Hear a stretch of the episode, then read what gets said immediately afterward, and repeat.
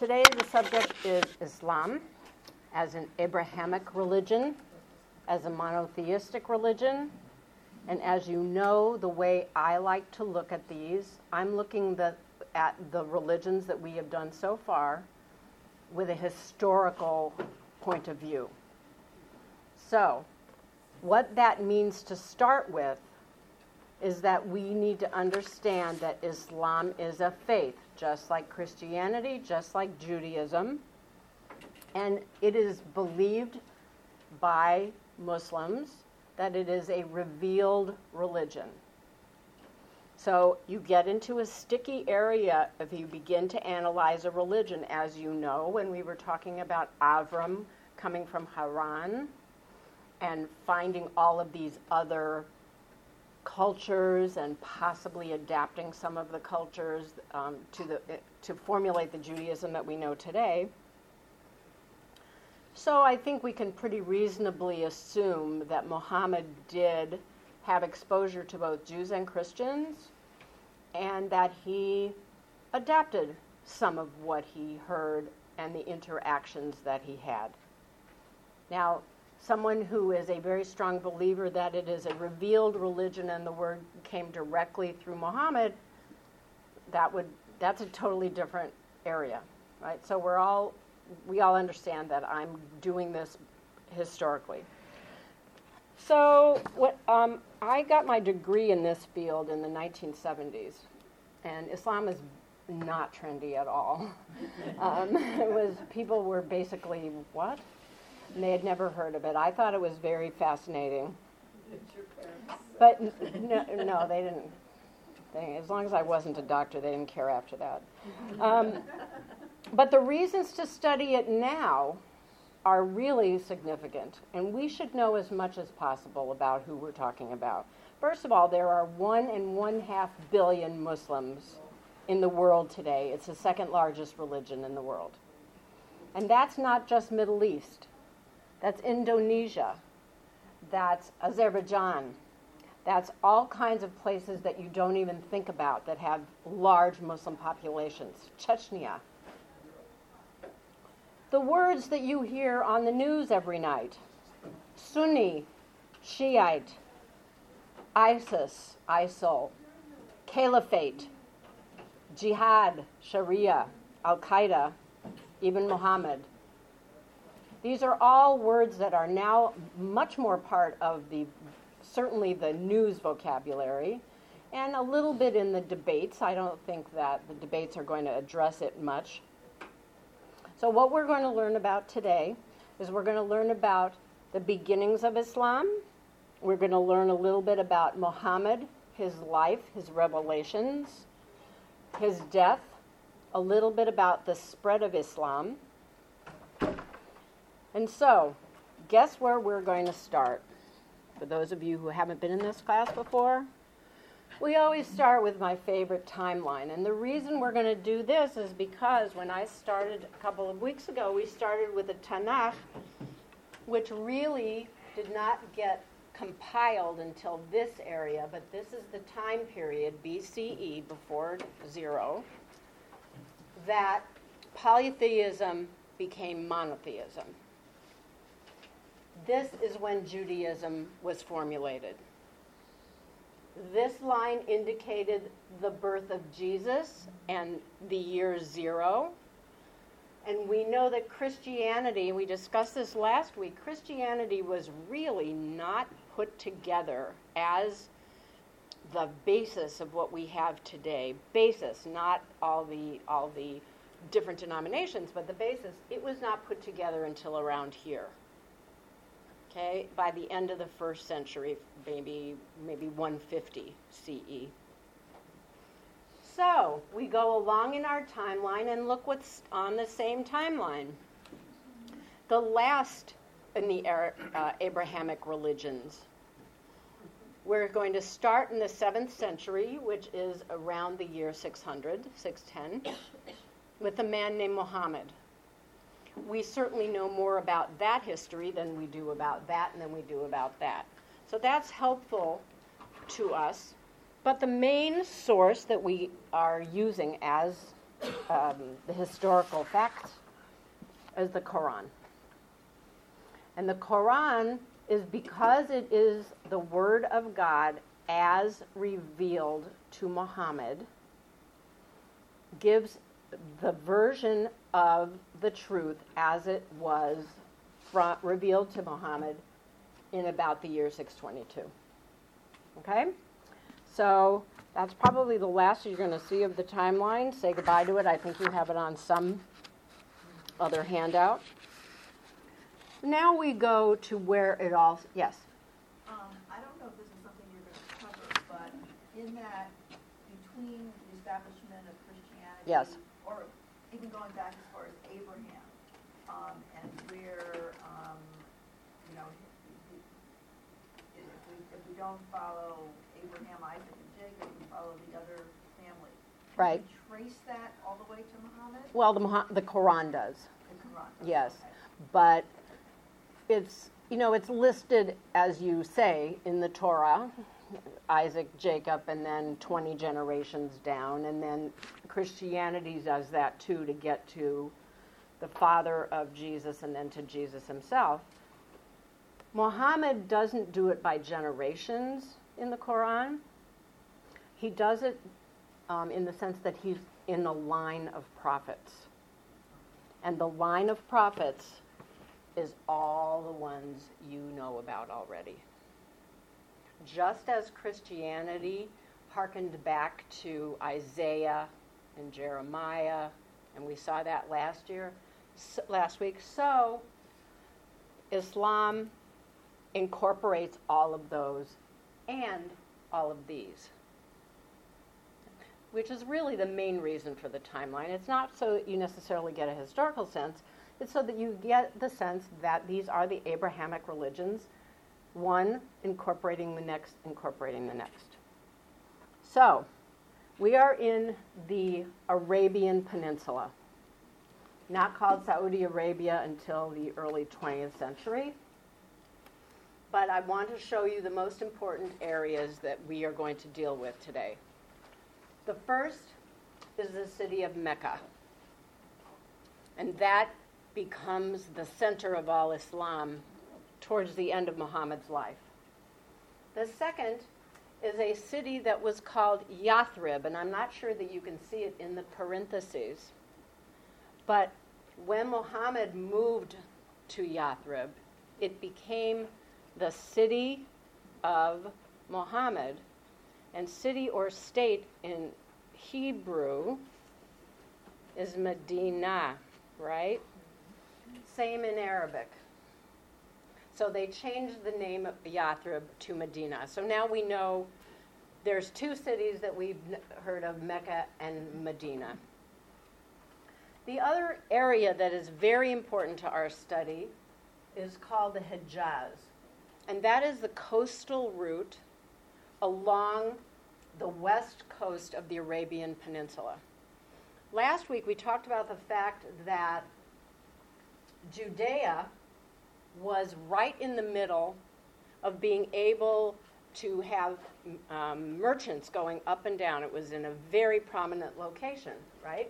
I said they came through. They, if they wanted to come from the Roman Empire, they would go through here to go down here to go down here. Well, the route through the Arabian Peninsula was very unpleasant through here. It was, it's all desert. The route of merchants was this way. And the predominance of merchants who were going up and down those roads were Jews.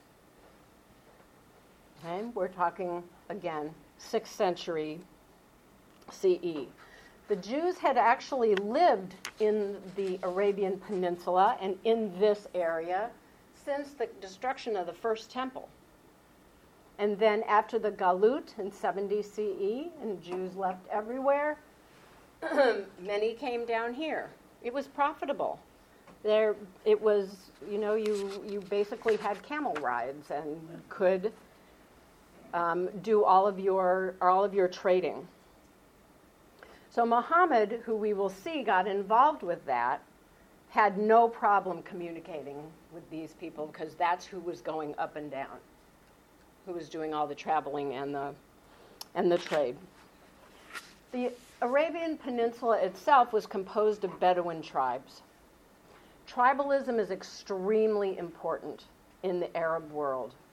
In fact, the tribe comes before your own personality. It's part, you're part of a family, you're part of a tribe. Um, we, t- my husband and I just met a wonderful, wonderful girl from Jordan.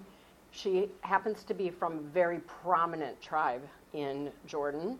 And she said there's four or five tribes in the city that I'm from. And that's how people are, in fact, connected to each other.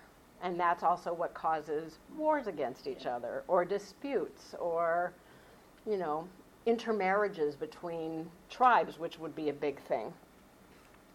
So let's talk about Mecca now, which as you see, Mecca is right on that route, ready to go.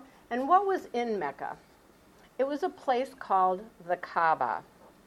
The Kaaba is a very large box like structure that we do not know the origin of. It housed, before Muhammad, many idols, and people would make pilgrimages to the Kaaba before Muhammad to bring the um, offerings, and it could go back a few thousand years. Okay, very that's very important for the year 2015. Um, I'll just throw in that ISIS wants to destroy the Kaaba. Why? Because they say it was built before Muhammad. Okay, ISIS has a very limited view of Islam, a very limited chronological view of Islam. So Mecca was a point of pilgrimage, and it also was controlled by very, very powerful tribes. I mean, you know, they were, they were the, the, chiefs. They were, they were in charge of everything. They were in charge of the religious piece of it, and they were in charge of the economic piece of it. Yes. Ooh, um, it's uh, five or six stories tall and I'm going to show you a picture of it. You'll get a better sense of that. And probably several hundred meters per side. It's huge. Um, I think last week was it last week? Did I show you a picture of? No, I didn't. Okay, of the of the actual place where the Kaaba is. I will I will show you that. But it's huge. Okay. So, the tr- so this was into this milieu that Muhammad was born. Muhammad was a real person. So let's start from there. Not in any way infallible, although today they would say he is. His name was Muhammad ibn Abdullah. He was born in the year 570, 570 to the Quraysh tribe, which was the powerful tribe that controlled Mecca. Hmm? Q U R A. It's you know it's sounding it out, but Q U R A Y S H. Quraysh. There is no shrine to his place of birth. There is no plaque. There are no sites that worship him just like Moses. Moses died, disappeared, someplace Mount Nebo is what we know. Um, and he performed no miracles. So let's just say here's Muhammad. He was orphaned very, very young. He lost his father before he was born, and he was orphaned at age six when his mother died. He was taken in by an uncle. He was never taught to read and write. But as far as we know, he was very humble and wise, and people could trust him even at an early age. He became involved in commerce. This is commerce along the Hijaz, and became really good at it. He became a camel driver and then he became an overseer and was really good at business sort of a manager. And he um, came into contact with a lot of people while he was doing all of the, this work. In the year 595, when he was 25 years old, he met a woman named Khadijah. And Khadijah was a wealthy widow who was 15 years older than him. Very wealthy. She controlled some merchandising things. She controlled a lot of caravans. She hired him. That's how they met. And it was he was the she was the only one that he really loved his whole life. He had several other marriages, but she was it. And she was the fact that he married a woman who was 40 when he was in his 20s, that he respected her, that they had such a strong marriage. We should hearken back to that when we hear about perversions of a religion that treat women unequally because he would not have allowed that. Okay? There's no evidence in the Quran, it's interpretation from later. There's no evidence in the Quran about hijab. So, it, it's interpretation later. It's like the oral law.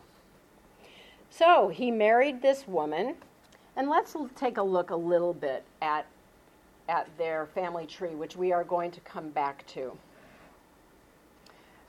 Muhammad was these are his parents who we really don't know and don't know anything about. And he married a woman named Khadija. He also married later on, after Khadija died, a woman named Aisha, who way later on, even after he's dead, causes a lot of problems. We won't get into, into her. But you probably heard that name every once in a while. People name their children Aisha. She was one of the wives of Muhammad. Muhammad and Khadijah had one daughter who was the love of their life, plus three other surviving daughters, and not into adulthood. And that daughter's name was Fatima. Fatima was the love of his life, certainly because it came from the product of their marriage. And later on, Fatima married a man who was also a cousin of Muhammad, same tribe, named Ali. Okay, that's all you need to know about this. But you've heard some of these names before on some level, right? How long were they married? Ooh, she died probably, it was probably 20 years. Um, and a lot of his marriages, he, and he, hmm? 25 years. Oh, did it say his history? Okay. Um, so, what Muhammad did, he was called in Arabic a Hanif a seeker of knowledge, just like Abraham. Abraham, who just didn't buy into polytheism and was sort of always wondering about what really was going on in the world and who created man. And this is what Muhammad did.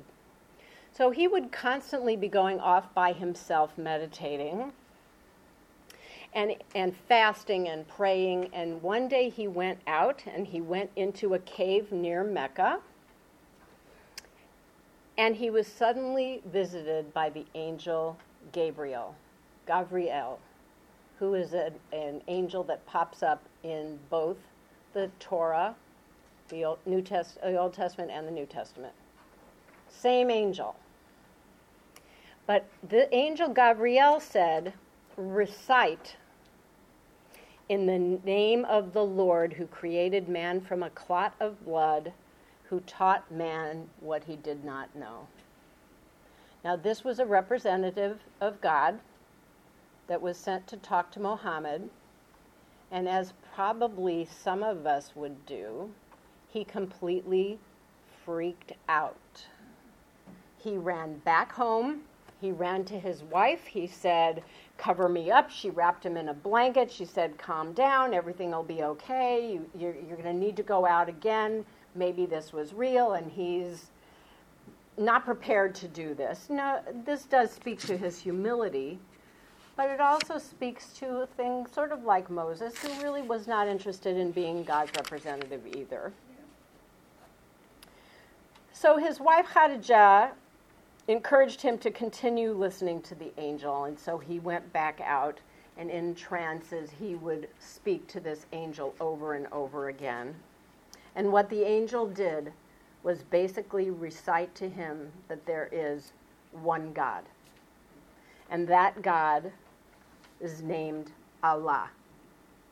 Now, Allah is an amalgam of several of the names of gods that were worshipped in the Arabian uh, Peninsula. However, sort of like Elohim, which we described last week, and El, that we described last week, Allah had, had an existence. Now it was one God. It is the exact same God as in Judaism. Okay? I know it, it feels uncomfortable, just a different name. Same God. Trust me. So he was given continuous revelations, and he began to convey those re- uh, revelations to the people of Mecca. And in common fashion, a lot of people said, eh, ravings of a lunatic, we don't want anything to do with him. In the meantime, a scribe was writing everything that he was being told down to keep track of all of the revelations. He was illiterate to the extent that he could not do that kind of writing. He was a good businessman, but it didn't include writing. His, the first convert that he made, who believed in him the best and the most, was his wife, Khadijah. She, she became the first Muslim convert. Ali was one of the first afterwards. This man, Abu Bakr, very, very, very close friend and confidant of Muhammad, and is also called one of the first Muslims. And here is what Muhammad was preaching, besides the fact that there was only one God.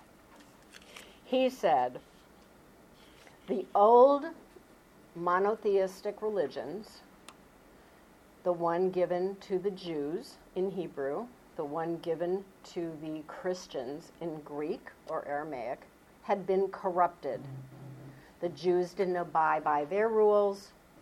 The uh, Christians didn't abide by, abide by their rules. It was now up to Muhammad to reveal the last chance for all mankind to listen and obey one God. He called himself the last of the prophets, or the seal, S E A L, seal of the prophets.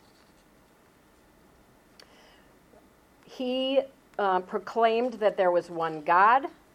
This time, it's not in Hebrew, it's not in Greek, it's in Arabic.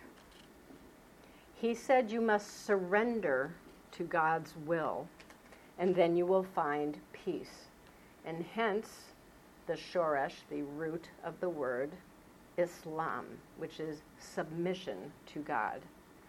Same root, shin, lamed, mem. Seen, lam, mim. Salam, shalom. Almost written identically. The, the sin has three the loops. The mem, the meme has, looks, yes. Okay? So, same shoresh, same root, same word. By the year 613, he began to preach openly. But because he was collecting, sort of like Jesus, he was collecting a following, and that gives you power. And the people who are in power, the people who were the Quraysh in Mecca, were not so happy about this um, preaching that he was doing. But basically, the, he spent the rest of his life preaching that there was one God, and there was a moral aspect as well, and that was to be kind to the poor and the downtrodden. Yes? What religion were they practicing at the time? Polytheism. There were many gods, little statues throughout. hmm And what he he used the name of one of them.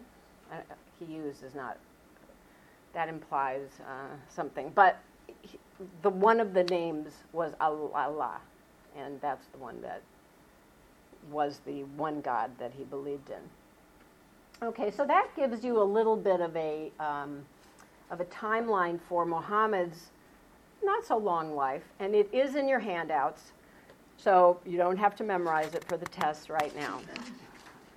Okay, what was he preaching? He was preaching there was one God, and therefore he was rejecting idolatry.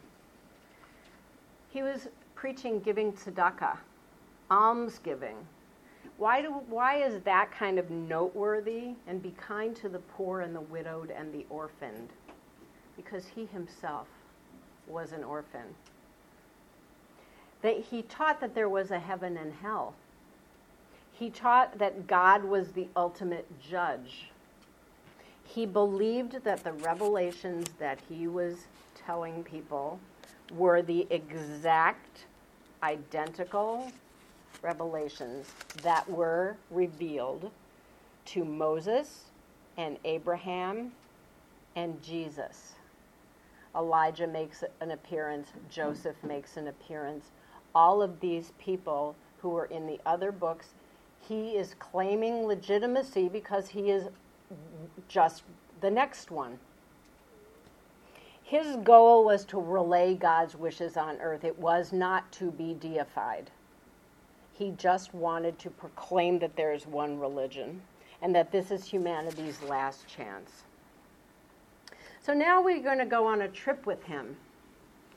In the Quran, it talks about a, time, it was an evening, where Muhammad was still living in Mecca, and at night he took a night journey. He had to go on a very large winged horse named Barak, which means lightning. And he flew on this night journey to Jerusalem. How interesting that Jerusalem shows up in the Quran like that. He, the night journey is mentioned in the Quran. It is name, yes. No. I think it is. No. I think uh, Kedar was on an interview by Al Jazeera. Yeah. And he asked him that for Kedar, what about Jerusalem in the Quran? Right. And, and Kedar embarrassed him, telling him it's not in the Quran. Well, it may, name, it, I name. think the name is the mountain. And the, and the mountain they are referring to is Har Moriah. Mm-hmm. Okay, so he goes up onto that mountain.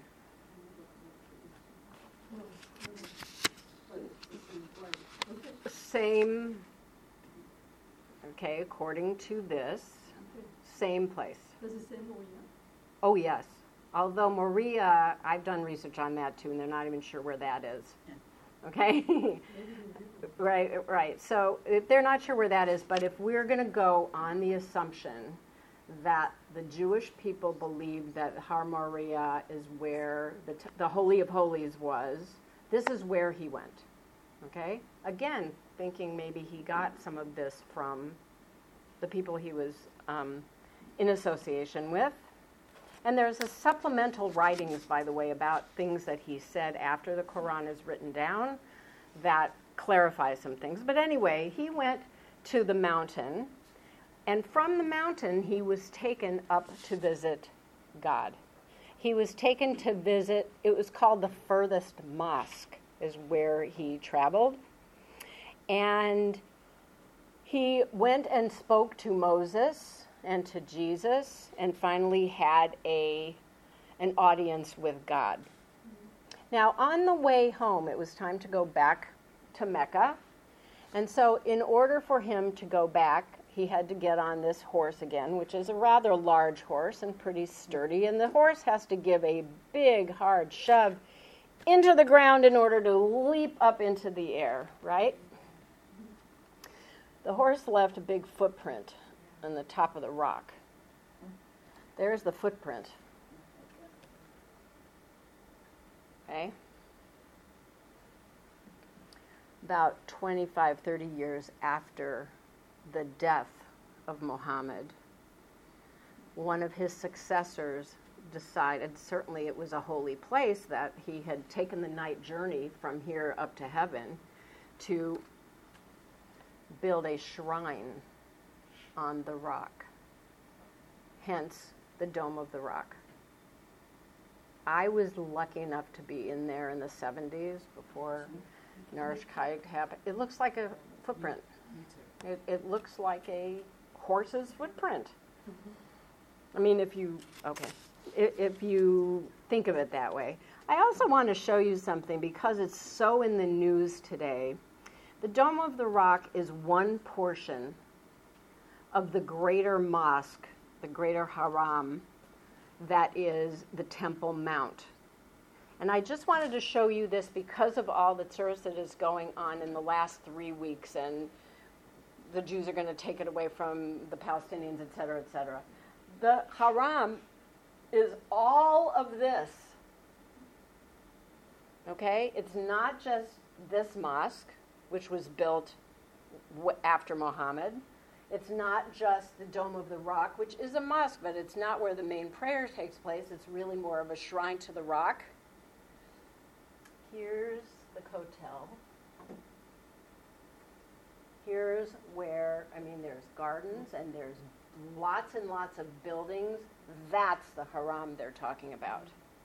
And there was a video on YouTube where a woman who was Christian went up I don't know, I think she was in here. She was on a very pretty walk through the trees. And she was stopped by some uh, Palestinian, actually, guards from the Waqf, which is the priestly organization under the control of the Jordanians that oversees this area. And they said to her, You're on the mosque. And she said, We're on the walk. We're just right here. And they said, No, you are on in the holy area.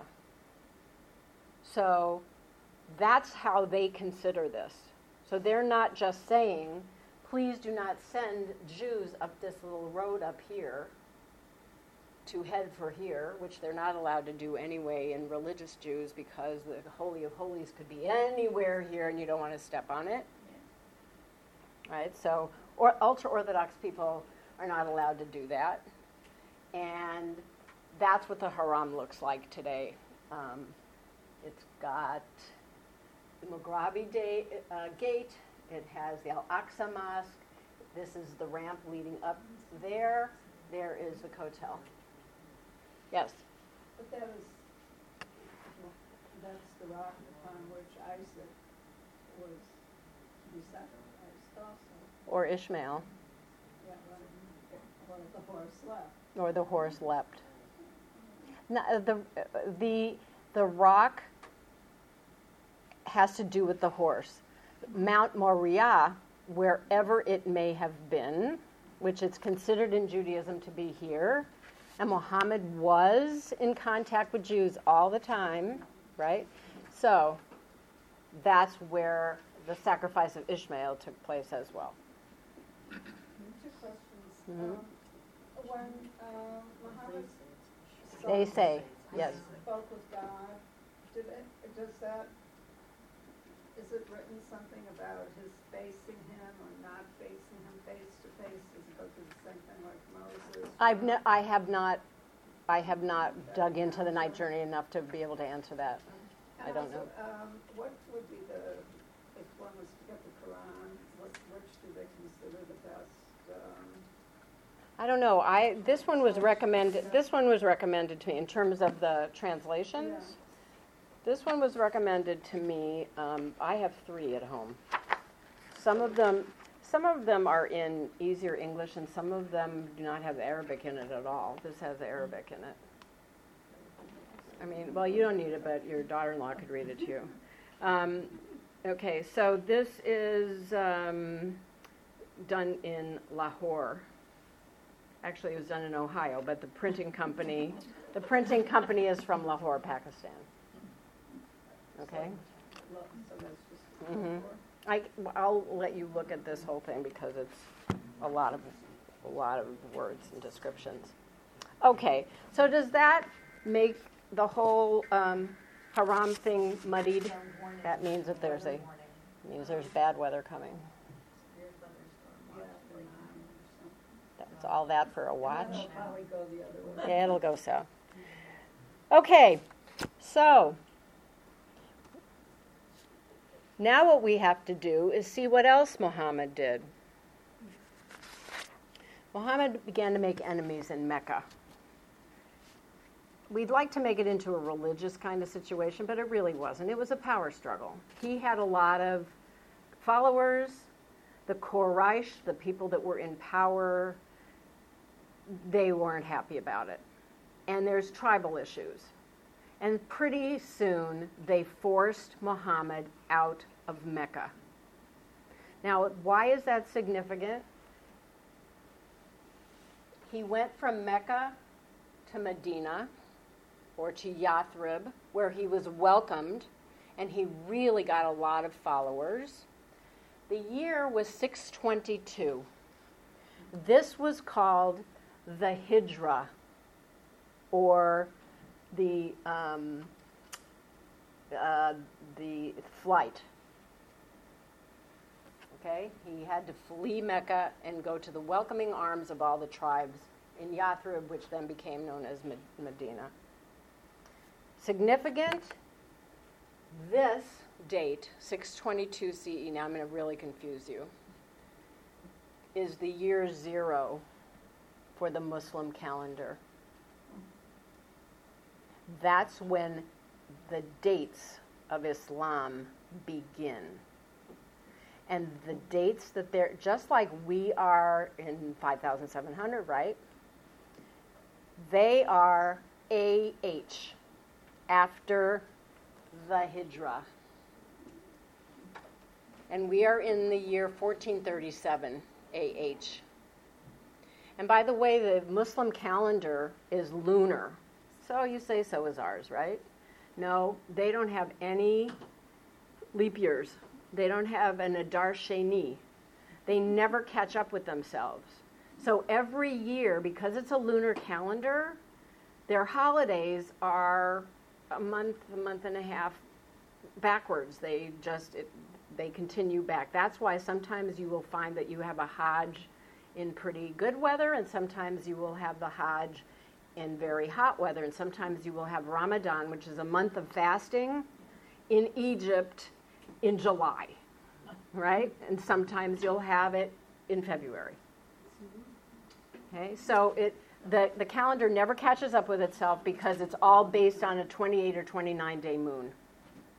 So we are very lucky because otherwise we would be having Pesach in, I don't know, October or something. It's the same sort of thing. So Muhammad gained a tremendous number of followers while he was in um, Yathrib, or now Med- Medina, we'll call it.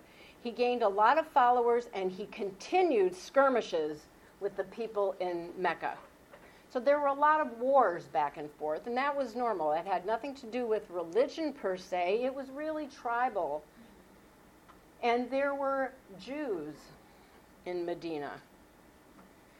And we won't go into it now because there's still too much to talk about, but there were some incidents during wars with the people of Mecca that Muhammad decided the Jews had turned against him and began to make proclamations against the Jews in the Quran because of, well, they, he said that they were spying, whatever. Simultaneously, he said, respect them. They're the same as we are. They believe in the same gods, they believe in the same prophets. There's a duality, which we will get into next week or the week after, about the, how they regard people of the book because it's the same God and it's the same tenets and it's the same moral basis. So there's both in the Quran. There's respect to the people who believe in one God, Jews, Christians, and there's these people were traitors. So make war against them. So depending on who you ask in 2015, if somebody has more of a propensity to want to pull out a, a quote from the Quran that's anti Jewish, they can do it. if somebody wants to pull out a quote that says they're monotheistic, let's get along with them, we are told by the prophet to get along with them, they can do that too. Okay? It's very, it's, it's a little schizophrenic. Okay, so Muhammad finally returned to Mecca as the winner.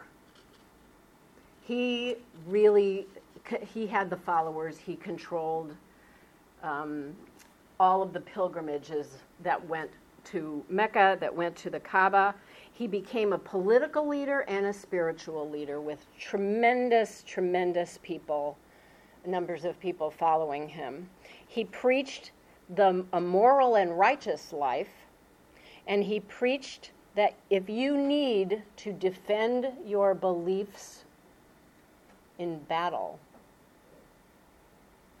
you must struggle. And that word is jihad.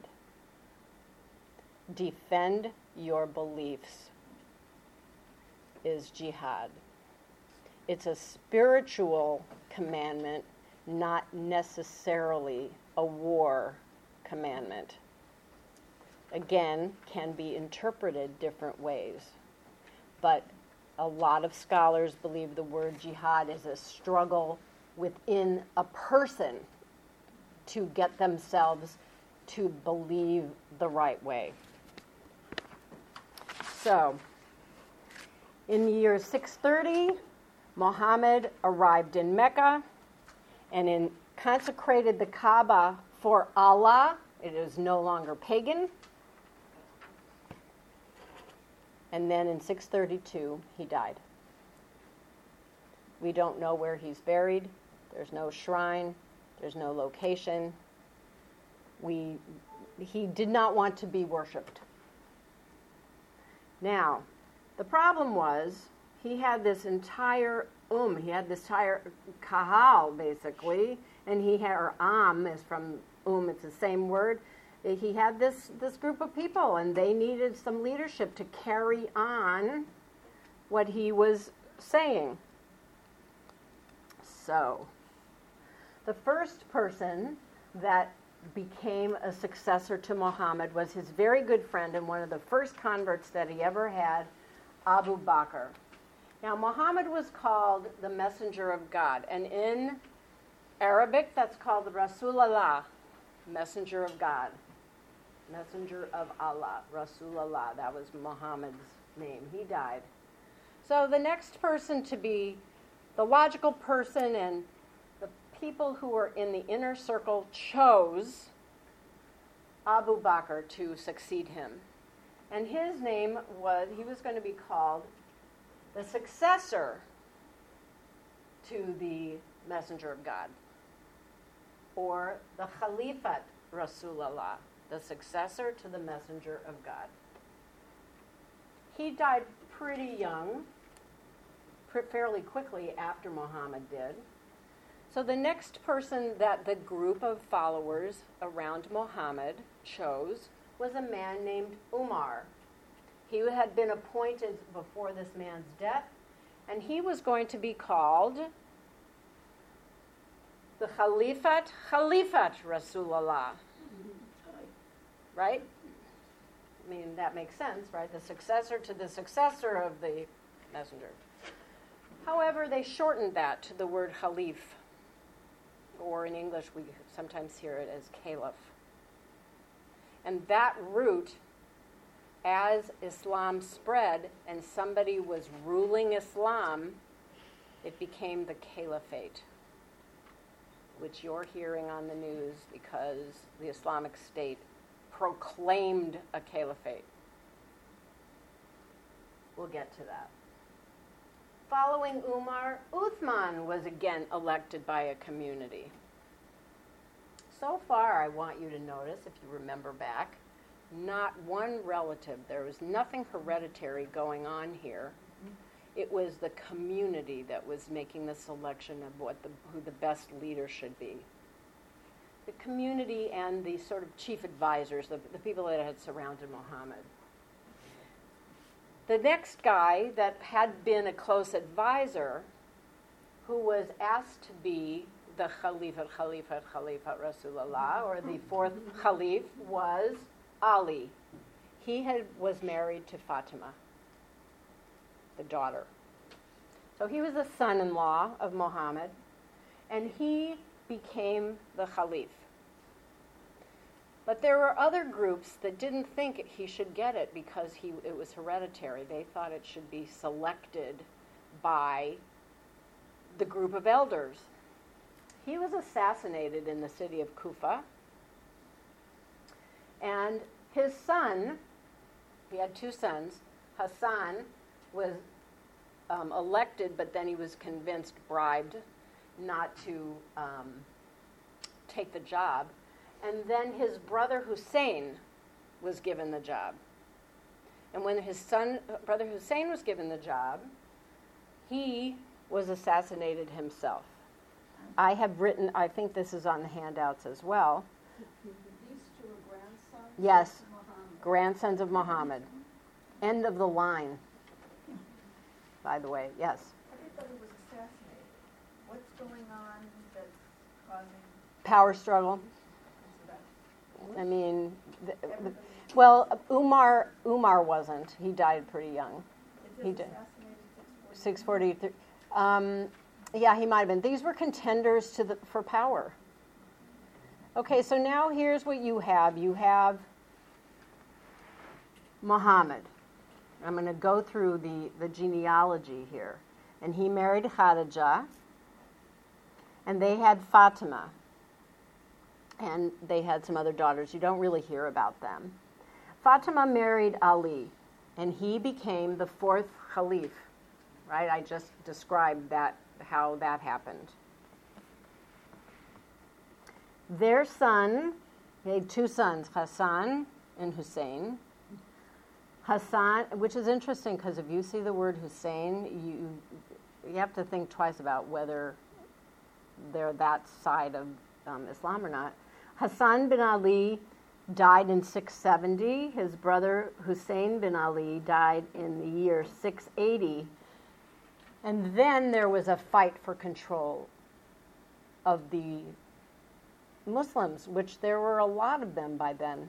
They had conquered all of the Saudi, uh, the Arabian Peninsula. They had gone into Jerusalem. Uthman was into Jerusalem. They had conquered Damascus. It was a very, very quick tribal wars, very large empire growing and there were fights among the leaders. Now that's a very logical. That happens everywhere. It happens in throughout history no matter what the country. However, it became a subject of dispute who should really be in control of the Muslim community. Should it be a descendant of Muhammad or should it be somebody picked by the rest of the the ummah, the um, the leadership. The leadership won out. There were civil wars like crazy. There was a there was a man who called himself a Khalif whose name was Muawiyah. She, who had been the wife of Muhammad, got on the side of the opposition but others said Hussein was a martyr, and as such, we need to follow him. And so, we are going to call ourselves the party of Ali, right? Shiat Ali, or Shiites. That's where the split took place right there in the 7th century. Now, when the split took place with the people on one side who called themselves Sunni, why? Because the Sunnah is the law, and that's the way they chose to be known as the people who followed the law.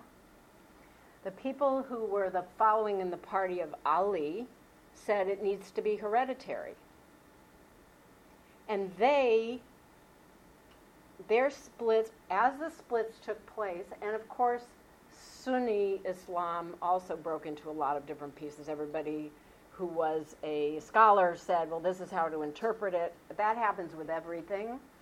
But the party of Ali also adapted a lot of mystical things, they adapted a lot of um, other religions into to the point that Sunni Islam and Shia Islam are extremely different.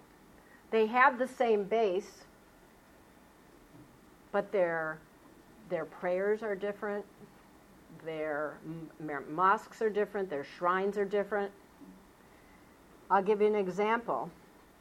There was a lot of by the time Ali became the Caliph and then his sons Hassan and Hussein, it was taking place in this area now in Iraq. Okay? And the assassination of Hussein, which was very brutal, and then somebody after he was killed chopped his head off and put it up on a post so everybody could see it. So he was really a martyr. That took place in Karbala, city of Karbala. You might have heard it referred to, I don't know. I'm very aware of it. This is the mosque in Karbala, and this is where Hussein was buried. Also, before we get to my map, I'll give you a, one example of how they're different. The party of Ali, Shiat Ali or Shia, have very different rituals. And on the day of Hussein's yahrzeit, which is the 10th of the month of Ashura, they flagellate themselves. Which just happened about a week and a half ago. There was a, the holiday or the fast day for them, and they literally take big metal things and draw blood and they walk through the streets. And you will see that in Iran, but you'll see it in places like Bahrain, which is mostly Shia. It's ruled by Sunnis, but it's mostly Shia. It's brutal. It's n- nasty stuff. Okay, but let's see how complicated our friends, the Islamic State, are. The Islamic State is only Sunni. All you need to know about them. I mean, for now.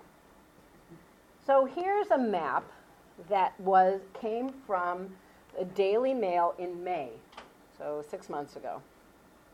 And I just want to show you why I hold my head in my hands and turn to my husband and go, oh crap, now it's really going to blow up.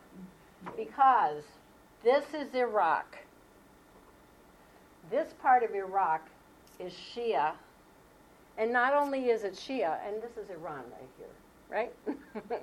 Everyone knows that, and it makes sense. So all these places are Shia. Saddam Hussein was Sunni. They were very happy to get rid of him. Then Shia people came in and took over the government.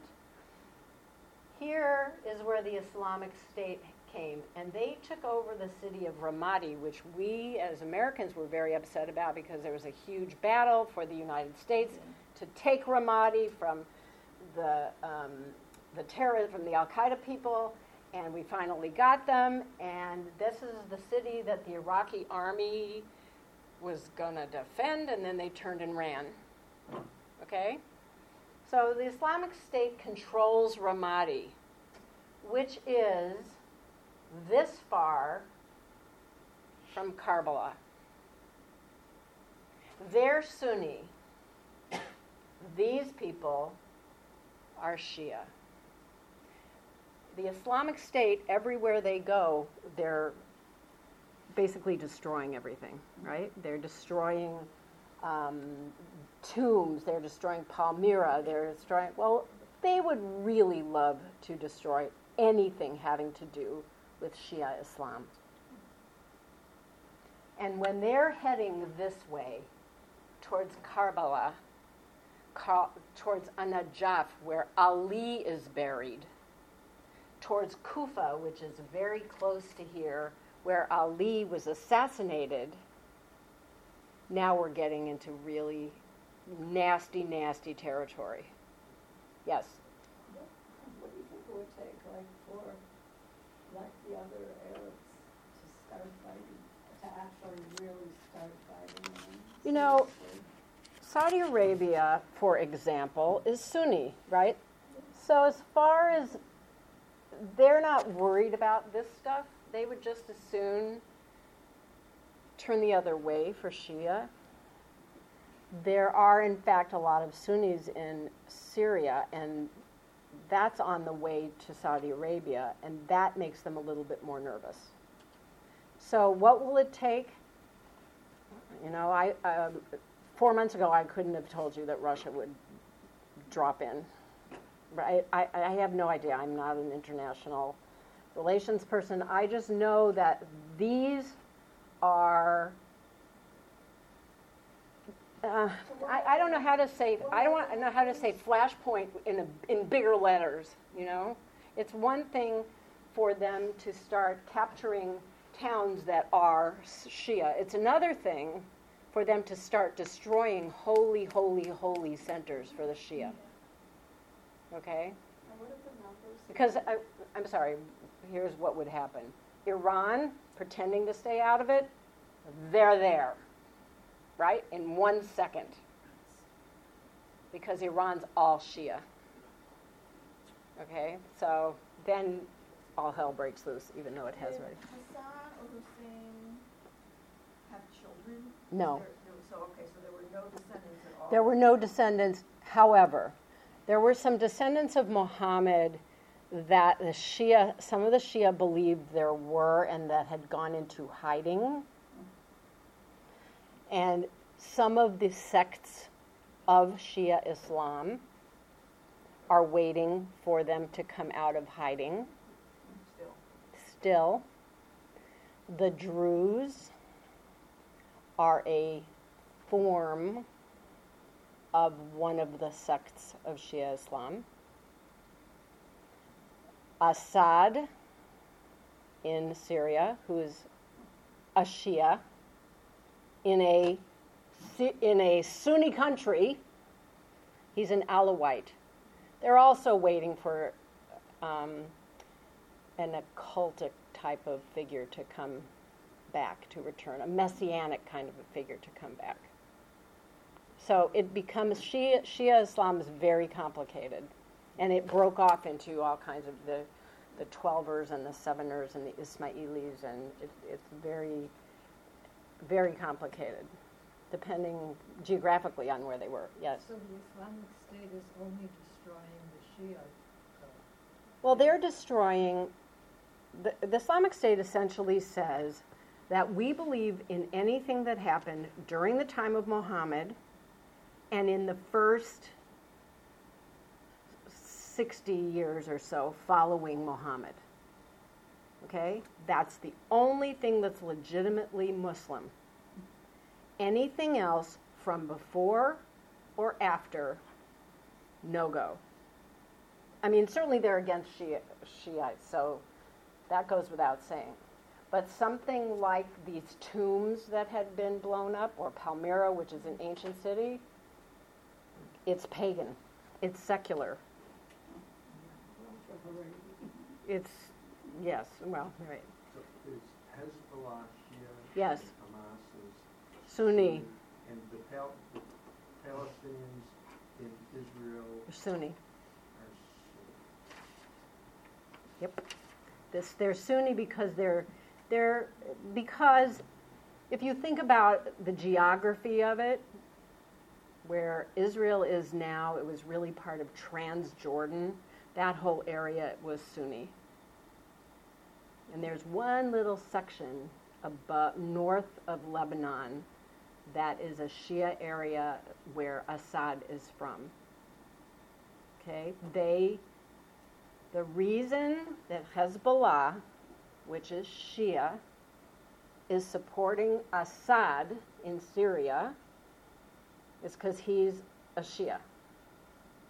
But most of the rebels in Syria are Sunni and just want to get rid of him. Got it, sort of? How did he get there to start with? What? In Saudi, what are the Shia? Sunni. Sunni, Sunni. But some of the UAE Um, like Bahrain, for example, uh, those some of those are Shia. Yes. Some number wise, is it pretty even? No, the Sunni is by far way in the majority. Israeli Palestinian, Pardon? they are They're Sunni, If, if Syria is Sunni, how did, except for him. Yeah. yeah, how did he get the power?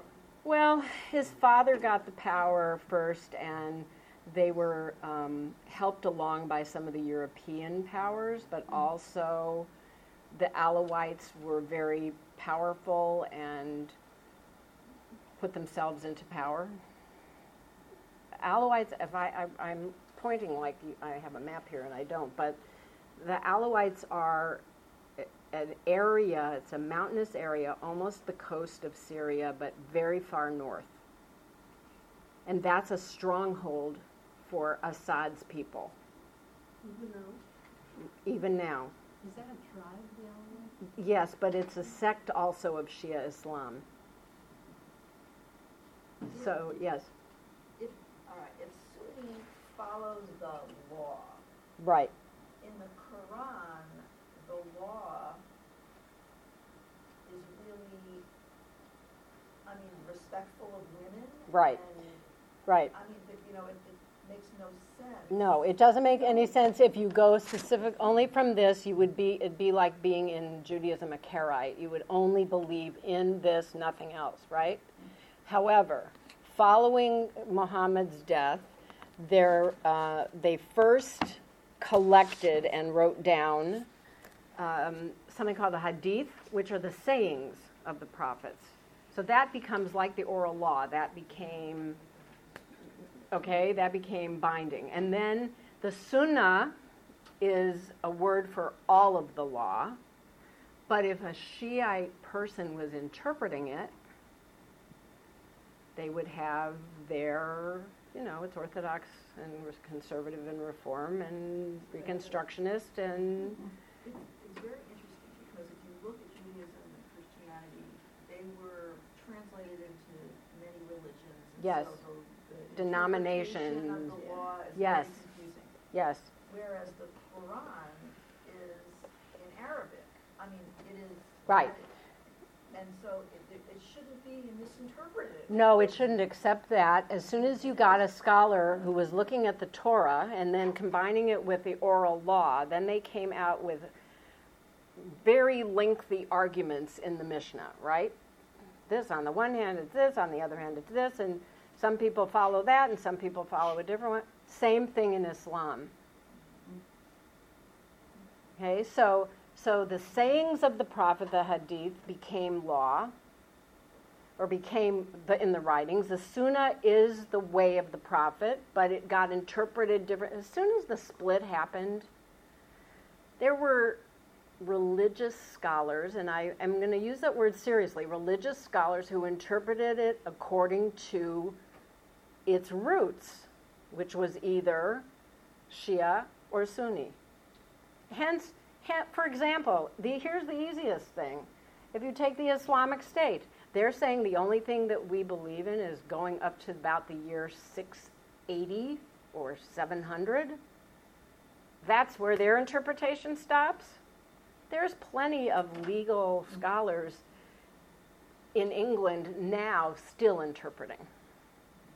Right, the other word I want to make sure you understand is Sharia. Ooh, scary law, right? Sharia is halacha. You take the Cor- you take the the Tanakh and you or the Torah, you extract 613 commandments, then you have elaborations on that. That's the law. So, when you go to a religious court and you have to be adjudicated to get a get, that's halacha. That's the basis of that, right? It's the same with Sharia. Sharia is just the religious law. You can be a Muslim in the United States of America. You can abide by Sharia law when it has to do with religion, and you abide by secular law when it doesn't. So, for somebody, and I forget who it was, which is fine with me, who said, they have to give up Sharia law in order to be president if they're Muslim. Well, that's crazy. I mean, you just, it, it's not even relevant. Okay, let's go on to a couple more things because we're almost out of time. Our friend the Hamsa, right? Sh- Shiite.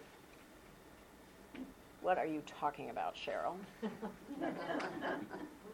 Muhammad, Fatima, Ali, Hassan, Hussein. The Shia um, symbolism, which was carried throughout Shia areas, got sort of picked up into the culture, and now we all wear them around our necks. But it is also, it, its origin is in Shia Islam. Hamsa, letter, it's the word for five. Hamesh, five. Yes. Underneath it's an eye. Yes, and so what it did is evolved after that into protection by these holy people over you. They say Hamsa fil five in your eyes. Five in your eye, five, right. Oh, yes, Going back to the thing, so if Iraq is Shia and. it's, it's three things. It's Sunni on the northwest, it's Shia in the, in the southeast, so and, and it's Kurdish. it- It's predominantly. It's predominantly Shia. I'm- Hang on, wait, wait, wait, I didn't mean, I didn't mean Iraq. I Okay. Iran. Shia, Shia, I- so if I, Iran is Shia yeah. and the Arab Jews are Sunni, why? uh, Why do they Iran support is the Why is that, are like sworn enemy? Why? Well, a couple of reasons. Number one, they have been supplying Hamas. Um, I wasn't, I, I didn't, it's not based on religion. It's based on a desire to destroy Israel. That's Muhammad, Fatima, Ali, Hussein, Hassan, Hassan Hussein. It's the five, you know, sort of trinity of, of Shiism. Right, so, so they want to destroy Israel because Israel is on Muslim land, not Palestinian land. I'm talking about historically speaking. Who are these Jews to be sort of plopped right in the middle of where the Islamic Empire was? So they they are supplying weapons to Hamas, yes, who are Sunni, but they also have threatened Israel with you know obliteration. So that's a really good reason not to like them. Even though there were 50,000 Jews living in Iran until the Shah left, until 1979 when the Iranian Revolution happened. 50,000 Jews. Now they're all they're now in Los Angeles. really? Uh, there's, uh, there's, I want to say there's 15,000 there now, and they are respected, and one of them is a member of parliament because respect the people of the book. Okay, so they are respected, they are left alone, they will tell you that they are left alone.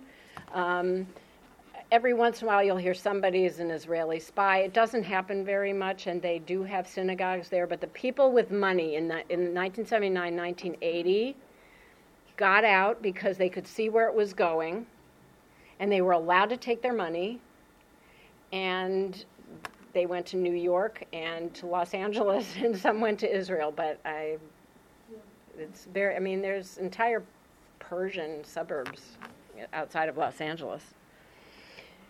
Okay, let's go a little bit further. The five pillars of Islam. In order to be a Muslim, here's what you have to do, what you are required. You have to state the statement of faith, which is that you believe in one God and Muhammad is his prophet. I think I have it on one of your handouts. You have to pray five times a day, fasting during the month of Ramadan. Pilgrimage is making the Hajj, is making a pilgrimage to the city of Mecca and giving charity. These five things are required of a good Muslim. The Shahada, the Islamic creed, is There is no God but God, and Muhammad is the messenger of God. Now, if I stop at there is no God but God, it is the Shema. So the only thing that they're adding is that Muhammad is his messenger, and it doesn't make him divine, it just makes him a prophet. Right? Okay, the Hajj, if I can get this to work. Sometimes I can and sometimes I can't. The Hajj starts in, actually, it starts in Mecca, and then they go to Medina, and then they go north a little ways. Sometimes I can get this to work, and sometimes no, I can't. Okay, so these are these are people milling about on the inside to go around the Kaaba. And there was a very, very excellent PBS special on the pilgrimage called The Hajj. Um, Jews are not allowed in Mecca. No, no non believer is allowed in Mecca. So if somebody is going to go there and make a documentary, they have to be Muslim. But there's a lot of people that have done that and have brought cameras in, and we get a very good sense of what goes on in the Hajj. The where you saw the Kaaba, there is a massive 10 football stadium size um, mosque that has all kinds of stops that they make. And this, the Saudi government has to accommodate several million people who all come at once. Is We- it the Kaaba right there? No, that's the outside of the of the. Um, uh, that's the area around the Kaaba. We have holidays for our pilgrimage, can they do their pilgrimage? Yes, any other time also. Yes, but there is a month of pilgrimage that the bulk of them will attempt to go. And so, what the Saudi government has done is it's trying to accommodate as best they can. They have um, they have beefed up their infrastructure so that when when when you're looking at this and you're and this is by the way not not during the month that they do the Hajj. This picture, so there's space between people. Okay, but when there isn't, they're jammed together. But there's also a row of people around here making a circumnavigation. There's another row of people higher up making a circumnavigation. They have they have tried to. It's still person to person, and the area where the 1,600 people were killed um, a couple months ago, there were three or four levels that they were able to go on to try to ease that traffic of, of human bodies. So, um, and they have tents outside the city where when one of the parts of the Hajj is performed, they accommodate with tents, except for the rich people. It, they, they are, I mean, let me tell you that I've met somebody who actually went on the five star um, Hajj, and she, her, she and her family stayed in a hotel, and you know they were driven places instead of necessarily. I mean, they still made the circumnavigation, but they were not necessarily in the crowds. So you can, there's, you know, there's inequality everywhere. So other than that month, is it just a place to go and pray then? It would it could be called a pilgrimage if you if you do it, but yes, you and there's people that have that go a lot. But the mandated is to do it at least once. During that month? Yes. During your lifetime, preferably during the the month is called Dhul Hijjah, which is the month of the Hajj. Do people just stand there? They go around seven times. Oh, something- Seven times. and you just walk all around the. Right. The problem is that it's easy to say to walk around a building size square, but when when it's there's no room to actually move. And so if you try, oh my goodness, my friend is, you know, two people up and try to get to them, you can't get to them and if you try you might fall and if you fall people just walk over you and that's how that's how they died. Was um, it wasn't a stampede so much as it was people suffocating. I mean, they they're just, and the Saudi government gets blamed big time by Iran, which is we would understand that, but they uh, this time were accusing uh, Saudi Arabia of lying about the numbers of people killed and that it was really double the number, and so So whether you're Sunni or Shiite, you hit. Yes. You go. you go. Yes, because this is all Muhammad. There's one area, we were talking about Hagar two weeks ago, and the majority of the people here felt sorry for her. So, what she does in the Quran is she is running back and forth between two hills looking for water for her son Ishmael, who's going to die in the desert.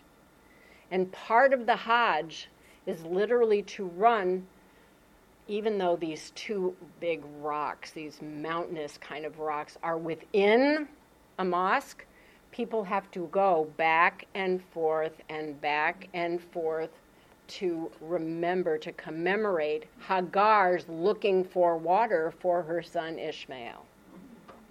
Okay? And there's a well within this mosque that is the well that rescued Ishmael and his mother Hagar.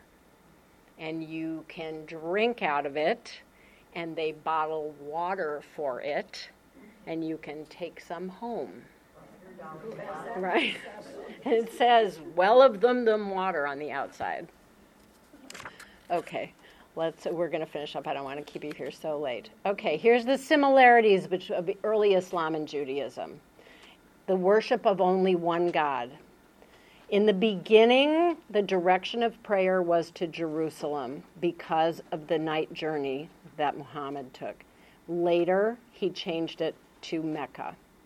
In the Quran, one Bible story after the other, there are links to the prophets, Ishmael, Abraham. I don't think Isaac is mentioned. Um, most of them from the Old Testament because most of the people that Muhammad met were Jews.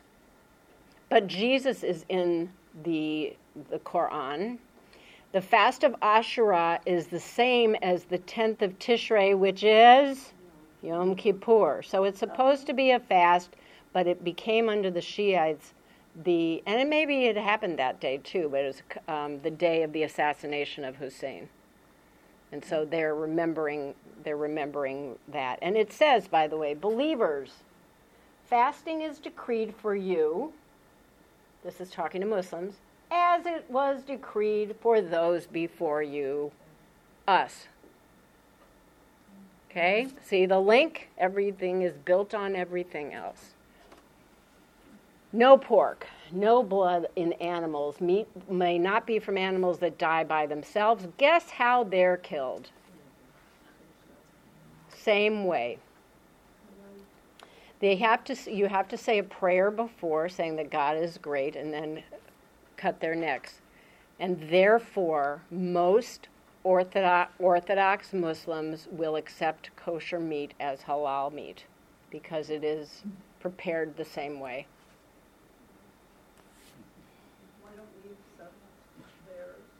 We? Um, I, we have a lot of, we have a, a number of steps with the animal and everything prior to the, prior to the killing. Okay, prayer was at, at first three times a day, and then it changed to five. They Uh, allow slaughtering on the Sabbath, on, on the Sabbath. Do they have a Sabbath? They don't have a Sabbath. Friday is a day of congregational worship. So there's the main reason. Yes. Don't Slaughter animals on the Sabbath. That's, They could a- slaughter, they could slaughter whenever they want. I think they can slaughter whenever they want to, but um, I'm not sure of what their rules are about the animal being watched by somebody prior to its death and how it goes. You know, I think that we may be more strict. Um, and so, but I, I know Muslims that have eaten kosher meat and felt absolutely no problem with it because it really coincided with halal. Um, ablutions before prayer. When you see people going into mosques, you see them there washing themselves. That's exactly what happened before people went into the temple. And very important is tzedakah in, um, in Islam. And by finally, there is a day of judgment.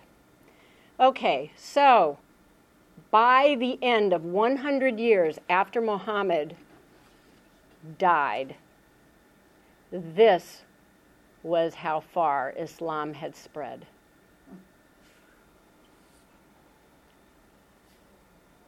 Amazing. all the way into Spain. You knew that, right? Almost heading for the rest of Europe. They were stopped. But all of here, remember where it started? But by the end of Muhammad's life, he had pretty much conquered the Sinai Peninsula. But then the caliphs that, that followed him, no, Damascus, Jerusalem, Baghdad, and these were all major cities of the caliphate. And then it split up into different caliphates. So there was one guy who ruled here and a different sort of opposing one there and another one in Baghdad because there were wars. There, there were tribes and countries, etc. So the way I like to end this is on an up note. Okay? Because Islam, Lam, that's the meme. It's the same shorish. Okay, any questions? I think we've asked it. Heads are going to explode now? Yeah. Thank you very much. You're welcome. Pardon? Nope, I've got more. Sorry.